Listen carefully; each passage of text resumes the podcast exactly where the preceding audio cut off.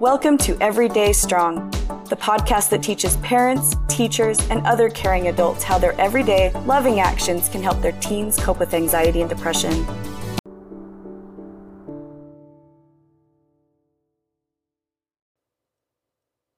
Hi, everyone.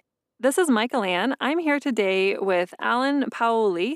He is a C M H C, a therapist at Revere Health. We are excited to talk to him today about what do we do about children's negative self-talk. Um, I think as parents and caring adults, we we know that situation where, let's say we've got a twelve-year-old who you're trying to get them to do their math homework, and they're just like, I'm so stupid, I can't do this.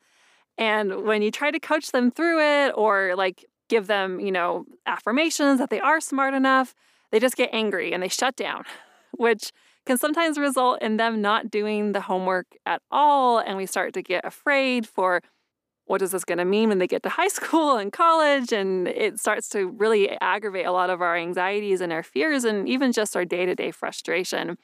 So, Allan, thank you so much for being here today. No problem. I'm excited to be here and help out where I can. Yeah.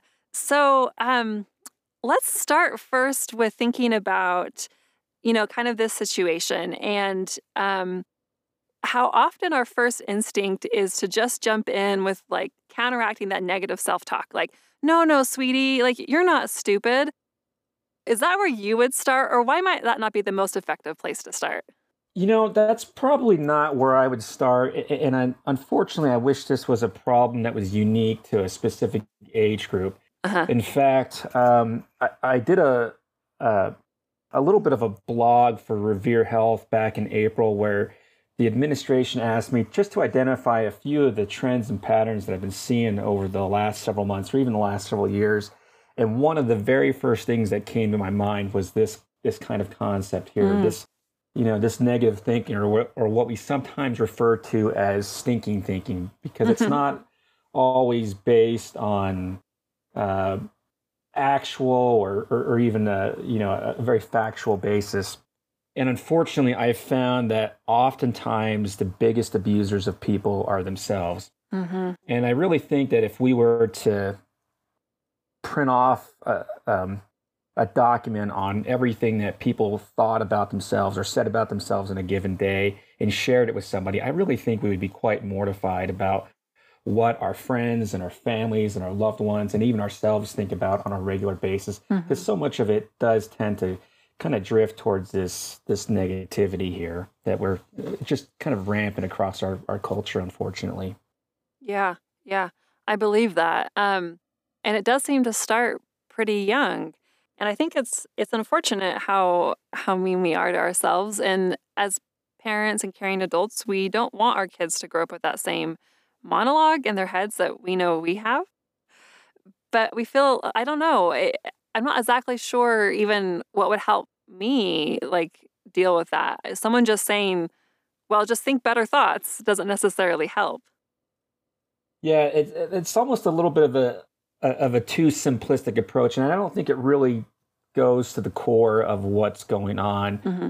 Um, I, I like to, or at least I try and avoid what I refer to as symptom-focused treatment. Yeah. And that's when a problem comes up and we immediately want to tackle it based on, on the symptoms that are being presented. Mm-hmm. And to me, I, I kind of liken it to chasing a chicken around a room. Uh-huh. Um, eventually, you're probably going to catch it at some point, but the problem is, what do you do with it once you catch it, and how much energy are you going to expend in trying to catch it? And so I'm a little leery with jumping right in and wanting to problem solve immediately. And so I tend to take a little bit of a slower approach with uh, these kinds of situations. And I'm going to be, uh, I encourage parents all the time to be very curious about what's going on and, and asking uh, maybe some, some deeper questions. For example, my thirteen-year-old daughter uh, a couple of months ago kept telling me over and over, I'm just tired, I'm just tired. And of course, you know, as a father, you know, or as a parent, or even a teacher, or any kind of care provider, your first reaction is to say, oh, then let's get some sleep. And I, as I was listening to her talk about stuff, I, I kind of gently nudged her a little bit. And I said, every time I hear tired, I almost hear I'm sad. Mm. And for whatever reason, this immediately just opened the floodgates to her becoming very emotional and talking about a lot of different things that she was experiencing as a seventh grader and as a thirteen-year-old female. And it was really, uh, you know, fr- from a father's perspective, it was really quite um, enlightening, because I was surprised at some of the uh, stress that she carried around and some of the worries that she carried around that really has just been weighing on her for, you know, some time. And just by listening and, and asking some additional questions, I was able to start to get to the core of those particular issues. And so I think in this example here, I would just do that. I would just be curious and, and, and maybe take a pause and shift the focus to some other things.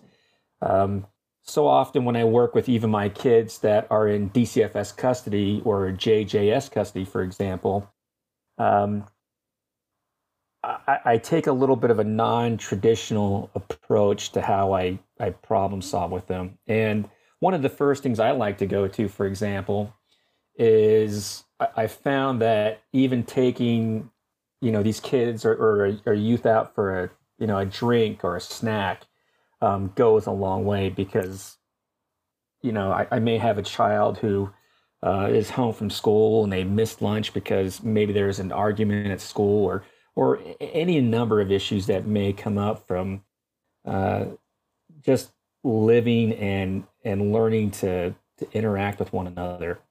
I think it's important for parents and, and caregivers to keep in mind that these are essentially young adults in the making, and they've got all of the same stress and responsibilities that anybody else has, but maybe on a, just a little bit of a different level.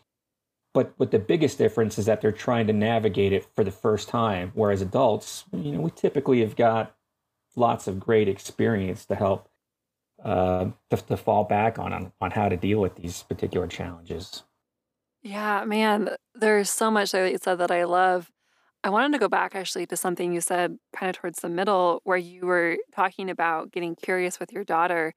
There's a couple things that I noticed, and I, uh, you know, I've I found with like therapist types, you know, that you, you do this almost instinctually. But I wanted to like highlight it and draw it out so that other people can see how they could do this. You know, one thing that I noticed about how you said that to your daughter is like, you mean, like when you said, um, I wonder when I hear tired, I wonder if that's sad. It's just so simple, right? Um, you didn't like sit down and like say, we're going to have a conversation now about how I think that you're very, very sad, right? And and you also um, didn't say, well, clearly you're sad. You kept it like really open and really light. And that feels like the keys, like the key ingredients to success to me. Yeah, and I couldn't agree with you more. I, I, despite, you know, I've been a therapist now for over fifteen years, and I was a social worker before that for about four years. And I'm always amazed at how unique each individual person is. And yeah. I've also learned that even if I'm pretty confident that I know where to go and I know what the answer is, it's always important to allow that process to unfold. And if, if for nothing else, just to allow that I, I could be wrong, which is mm-hmm. very viable. And I wasn't sure if I was right on this. I was just kind of questioning about it. But one of the things I found that really helped in this situation, even if I was wrong, was that it becomes very validating. It yeah. says, oh, okay, I don't want to jump in and problem solve immediately. I want to sit mm-hmm. and I want to listen, and I want to have a discussion with you, and I want to go on a walk, or I want to go do something with you. So I can at least, you know, have the kind of relationship where we can have the dialogue and talk about these issues that are bothering you. And it may or may not be the actual problem, but just giving a chance to vent and, and talk about some other issues is a way to really hit on the point that's really getting to them at that phase. Yeah. And one thing I want to emphasize when we talk about Everyday Strong and like how important it is to meet someone's needs, it's really easy for that to become a problem solving thing, right? Like the example you gave about how you might take kids out for like a, you know, like, like a shake or, or fries or something. Um, we talk a lot about the importance of, you know, meet someone's physical needs in, her, in order to help them be resilient. But it's not like, oh, well, you're hungry and we're going to solve this problem by getting some food in you, right? It's like, I'm going to show up and just kind of be there with you and notice like what's happening and think about how I can help you on your journey. It's this really subtle difference that I'm hearing you articulate. Yeah, and sometimes I'll have kids, we'll, we'll go out and grab a, you know, a, a drink from like Swig or So Delicious mm-hmm. or any one of those other places, and they might only have a few sips of it, and they're not horribly interested in it, right? But it, it becomes almost like a, a little bit of a peace offering of, hey, I, I don't understand what's going on, but I care enough about you that I'm, I'm trying my best, and I really want to know what's going on. And, and by the way, here's something that, that I can give you in order to help kind yeah. of ease into that that dialogue there. Yeah. Oh, man, that's really, really good. I love that. And I think it's um, it's so hard, right, when when we see our kids struggling and we start bringing all of our own fears to it, and even just our frustration of like, I have to get dinner on the table. Like, why are you refusing to do your homework again? Like, just like you're capable. I know you are, right? Um, do you have any tips for sort of centering ourselves as caring adults? You know, and, and I think what you said kind of goes without say. I, I really feel like the the generations that are progressively younger just almost kind of come to the table already with a lot of great insights and ability already. Mm-hmm. You know, I'll go back to this, uh, uh, another one of my daughters who, um, she needed to get braces, and the dentist had let us know about it and said, it, it, it's really time. But for whatever reason, I had kind of dragged my feet a little bit on it, and I didn't get it quite when I was supposed to. And so and this daughter comes to me and says, Dad, I, we need to get it done. When can we do it? And I said, well, what stops you from doing it? Is it possible for you to call up and get it scheduled? Mm. And she kind of looked at me a little surprised and said, I didn't know I could do that. And I said, yeah. Sure, why not? Go do it, get it set up. Let's let's get the evaluation done. And, and of course, she did it and scheduled the time and made sure that I was available. And we went in and got the treatment planning done. And then I was able to go in for the first visit. And then the nice thing that happened after that was every subsequent appointment with the orthodontist, she was able to go in on her own. Mm-hmm. And the thing I, I was really excited about was, one, it was a little bit less work for me to do, of course. Uh-huh. But the other thing I got the most excited about is that she started to feel empowered, that she could take on some of these, you know, mature responsibilities, but also knowing that, you know, mom and dad are going to be in the background to support her just in case a problem comes up. And, yeah. uh, you know, I, I think as a therapist and as a father, one of my most favorite, favorite qualities to building up that self-esteem and that resilient child is independence. Yeah. When they're able to go out and do things on their own. And even if they don't do it quite just or just quite right, they're still able to eventually figure it out and even see the value of, of their mistakes. And even seeing their mistakes is not something to be ashamed of or afraid mm-hmm. of, but just the part of learning. And when it's done well, it, it really, you know, creates that, you know, awesome self-esteem that we love so much to see in kids. Yeah, yeah. Um, I love this so much, you know, building that sense of safety with them, you know, and building all the way up to their ability to be competent and confident by letting them go out and try it for themselves. I'm I'm curious how this would apply. Like, I'm thinking again about, um, you know, that kid who just sort of keeps saying, I'm so stupid, I can't do this math homework or whatever. Um, I imagine there's a level at which, like, you kind of need to, like, not in the heat of the moment do this, right? Kind of let things regulate, let things get calmer, maybe like the next day or the next week. But how would you take that same approach of letting that child problem solve or kind of um, create the framework where they can problem solve rather than just trying to tell them how to stop feeling stupid? I'm, I'm really a big fan of what I refer to as the what questions and not the uh-huh. why questions. Because anytime you ask another person, and especially a child, well, why did this happen or why did you do that? Ah. The response is almost always going to be very universal with the classic, you know, I don't know. I don't know. or, or shrug the shoulders or something else like that. And it, it does, it's crazy making as an adult, right? Yes. And it just makes you want to pull your hair out and say, well, why don't you know? Uh-huh. But instead of the what, the why question, I like uh-huh. to ask the what question, like, well, what do you want to do about it? Or what do you think is going on? And even if they don't know, it starts that process going to where you can even reframe the questions to maybe a little bit of a simpler approach. Mm. And, and I think this is part of that empowerment process that I think, you know, our, our kids are looking for, is the ability that they, or at least that they feel like they have the ability to, to meet the expectations that are placed upon them. And especially when it comes from a parent. And, and the reason why I think it's even more important coming from a parent is because all of the research shows that the single biggest influence on the life of a child is mom and dad. Yeah. Period.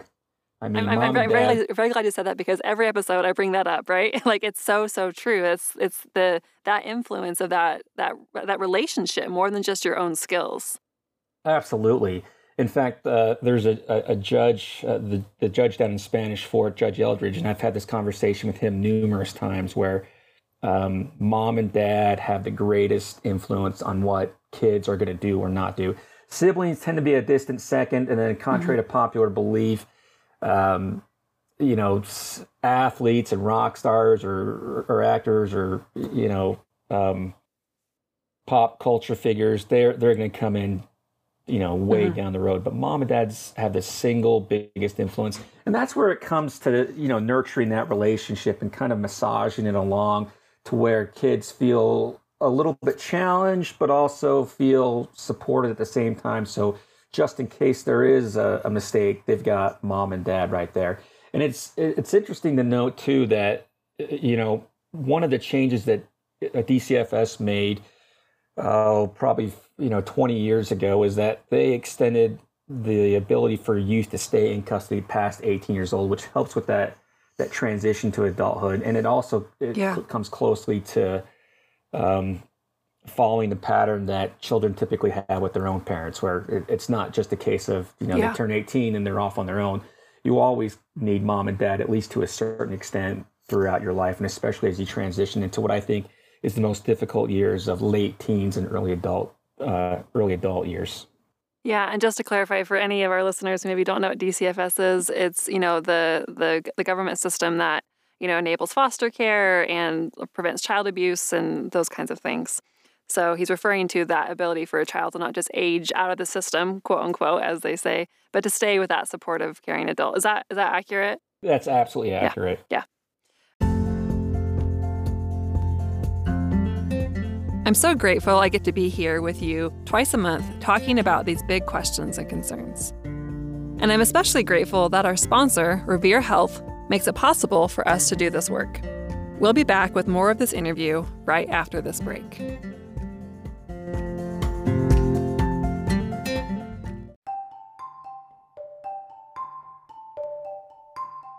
What does it mean to offer the best health care? At Revere Health, we believe it means improving patient health outcomes, keeping costs affordable for you and your family, and being your partner in healthcare decision-making. With thirty medical specialties, including family medicine, and over one hundred clinics throughout Utah, Revere Health is here for you. Revere Health, your partner in health, your partner for life. Find out more at revere health dot com. So I'm I'm curious to hear about um, the concept of of motivation. So we talk a lot in Everyday Strong about like external versus internal motivation, and how so often in a situation like this, we're just like, well, she's just clearly not trying. She's not, she's not even trying to do her homework. She's just giving up. And so we start coming in with all these external motivators of like, if you'll just like do your homework for five minutes, like I'll let you play on the Xbox for an hour or whatever it is, right? And sometimes these external motivations are not as effective. I mean, maybe they have a place, but I'm I want to hear your thoughts about kind of this mindset of like, well, she's just not motivated. She's just lazy. How would how would you approach that? You know, again, this is one of those times where I'm going to be very curious as to what else is going on. Uh-huh. And one individual I'm thinking of is uh, a young man I worked with who um, was a great athlete in high school and excelled in all of the endurance sports, but in the classroom he just struggled, and it was to the point where mom and dad were having these same conversations of, you know, what's wrong with him? Why you know, yeah. why is it that sports is only important to him? Right. Yeah. Like, like clearly he can try. So why isn't he? Yeah. And I, I'm, again, I'm very careful about, you know, putting somebody in a, in a box and saying, well, it has to be this without really looking at it. Mm-hmm. And in this particular individual's case, I was surprised at how serious his A D H D symptoms were. Mm. I mean, these were really pronounced, and everything made sense as to why he did well in the endurance sports and struggled academically, because the, in the endurance sports provided him with that way out, a way to kind of, you know, use up all that nervous energy. Whereas yeah. the classroom setting really challenged that area that he isn't going to do quite as well, and especially in a traditional setting. So I'm very cautious about, like I said, almost pigeonholing somebody and saying, well, well, it has to be this, instead of just right. exploring and asking some additional questions, very open-ended, like, well, well, what about this, or what about that? And I think when it's done in the right light and when that relationship is intact, you're going to find that these children really start to open up and share some things. Even as a therapist, I'm, so, I'm always surprised on a regular basis at how much and what information people will share with me suddenly out of the blue, because they got yeah. to a place where they felt comfortable and they felt like they were being understood. And they felt like, even if I didn't understand per se, I cared enough to, to really try and ask some questions and not say, well, this is your problem. And, and really, the, the reality is nobody likes to be told what to do or what the problem is. They, most people like to figure stuff out on their own. And when mm-hmm. they do, it tends to be very... Uh, even more empowering than it would be otherwise. Yeah, gosh, I love this so much. Um, we teach a lot of skills under how to create emotional safety for your child, but the one that I always come back to over and over and over is just making it safe to talk. And really, like, all that that skill is, is just closing your mouth half the time, right? so true, like, so true. And and it's it's remarkable how much, I mean, and not in like a blank way, but like a, a still being engaged way, but I'm I'm fascinated how also when I'm teaching out in the community, how many people say listening is what makes me feel safe. I think we're all craving that. Yes, I agree. You know, this past week was fall break for the vast majority of the state. And I, I think it was Wednesday or Thursday night about seven o'clock.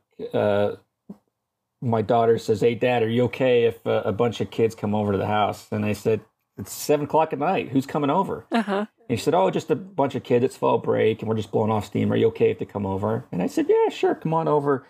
And so we opened up the pantry and got out the pizza, you know, the Hot Pockets uh-huh, and uh-huh. the, you know, little pizza turnovers and yeah. everything else under the sun. And next thing I know, there's probably a dozen kids in my house. Oh, wow. And, and they were at, you know, somewhere upstairs, somewhere downstairs, some were laughing, some were crying, some were talking about different things.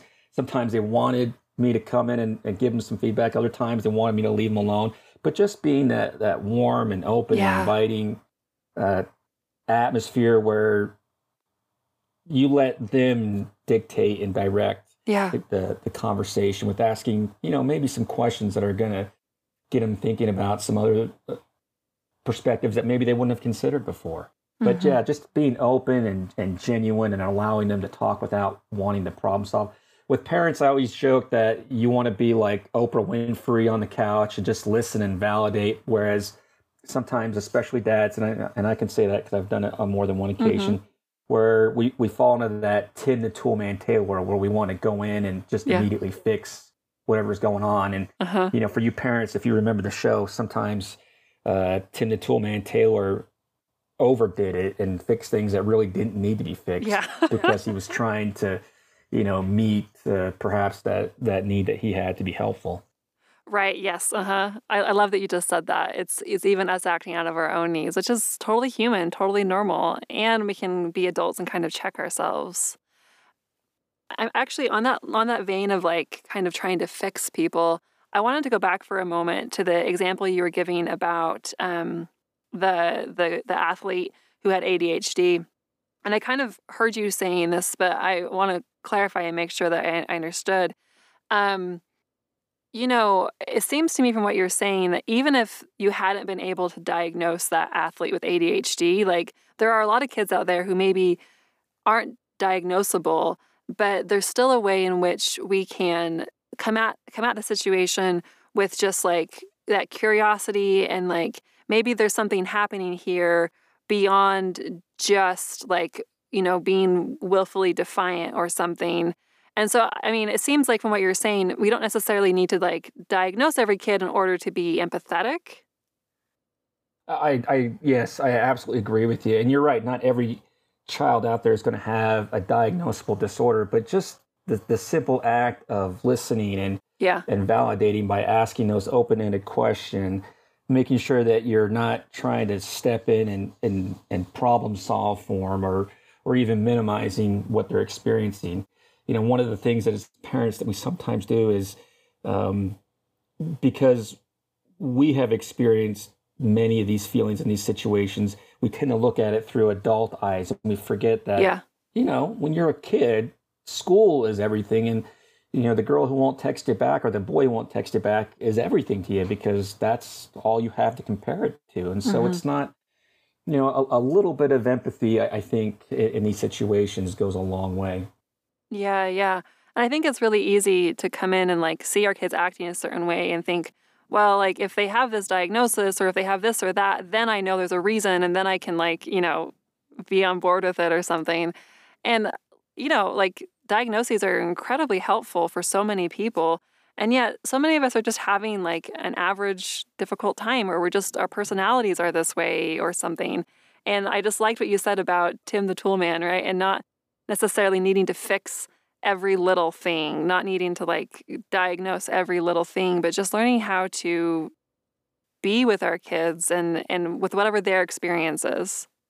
Yeah. And I, and I think as well, it's important that we, you know, take note that transition phases as well are also always going to be those times when we are at our most vulnerable. Mm-hmm. And when you think about it, I mean, from junior high up into early adulthood, it is one giant transition of yeah. constantly changing friendships and trying to figure out who you are as a person.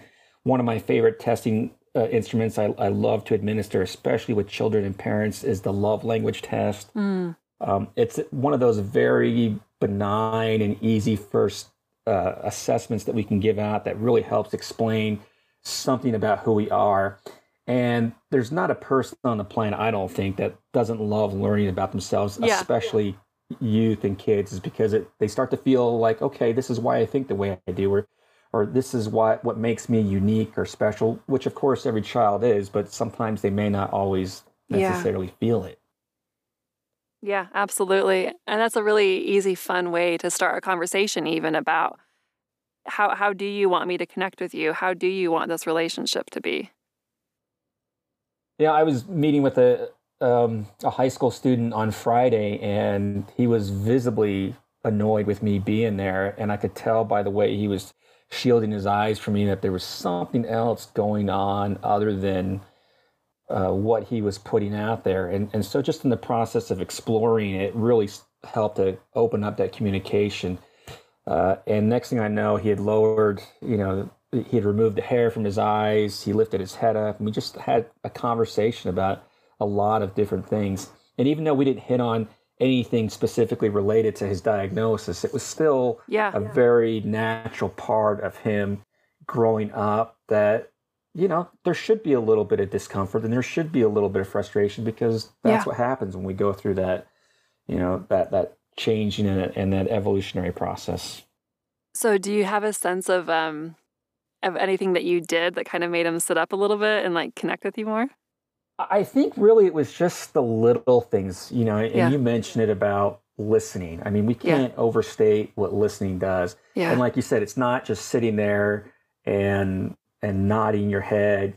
It's really about asking a, a question or, oh my gosh, that sounds, that sounds really hard. Or mm-hmm. holy cow, this is the stuff that you guys are having to deal with. I, you know, I didn't have to deal with stuff like that. That just puts you in a in a very real, uh, relatable way. And, and the thing I, I think we forget about as as not just parents and adults, but as humans, is that oftentimes probably the best gift that we can give others is probably the gift of our humanity. Yeah. We, we forget that everybody has got good days and bad days, and, yeah. and everybody's allowed to be tired and happy and experience the the wide range of emotions. Yeah. You know, I was talking with somebody the other day who was experiencing the, the grief after losing a close family member and asked me the question, does it get easier? And I said, it'll get easier, but keep in mind, though, I, I want you to experience the grief because this is part of being human. And it, right. and it makes you very relatable, and it makes you um, easy to connect with from others who've been through these kinds of experiences. Yeah, I love this so much about, like, the gift of our humanity. Um, I feel like there's a lot of internet advice about how to, like, validate someone's emotions. And it's just like these very, like, scripted words of like, like, you know, your emotions are valid, but that never really makes me feel good when someone just sort of does that script on me. What does make me feel good is what you just said about when you're showing up with that full chested, like, gosh, that sounds really hard. And I can tell that you're feeling a little bit of what I'm feeling. And I'm thinking, if I'm that twelve-year-old who's having that hard time with math homework, like, I, I don't need you just to kind of be distant. I need you to be there with me. Yeah, and this is where the empathy comes into play. I mean, I mm-hmm. I, I think there's not many people out there who, who would disagree that math is typically really hard yeah. for a lot of people. I mean, I, you know, I'm a therapist, and I don't even think with that part of my brain, and I, I, I tend yeah. to be very emotionally driven. Uh-huh. And I know what it's like to to have to struggle in a math class, or even have to take a math class twice because I didn't pass uh-huh. it, or or worried about how I did on a test. I've got a twenty-one-year-old son who's going to college right now, and he's taking the Math ten fifty class, and we talk probably the most about that math class, even though I know he does well, and he and, he, and he's always excelled with the Uh, the analytical subjects, but for whatever reason, he still has a lot of that anxiety with with taking this math class.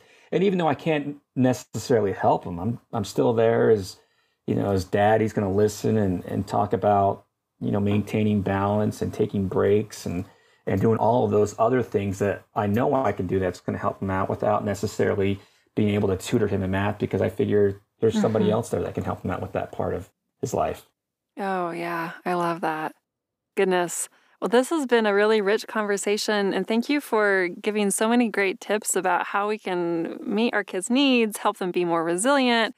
This is just really wonderful. Thank you so much for your time. I appreciate being here. Thank you for having me. If this episode resonated with you, you can check out our free resilience handbooks and online learning at w w w dot everyday strong dot org.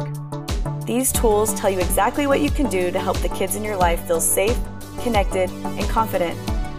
You can choose to create a relationship with your children that will help them to learn to be resilient, regardless of the challenges life throws their way.